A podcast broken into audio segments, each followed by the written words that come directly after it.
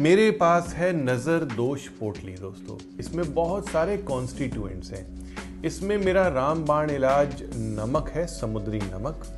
इसके साथ एक एनर्जाइज किया हुआ पूजा में रखा हुआ कोयला है।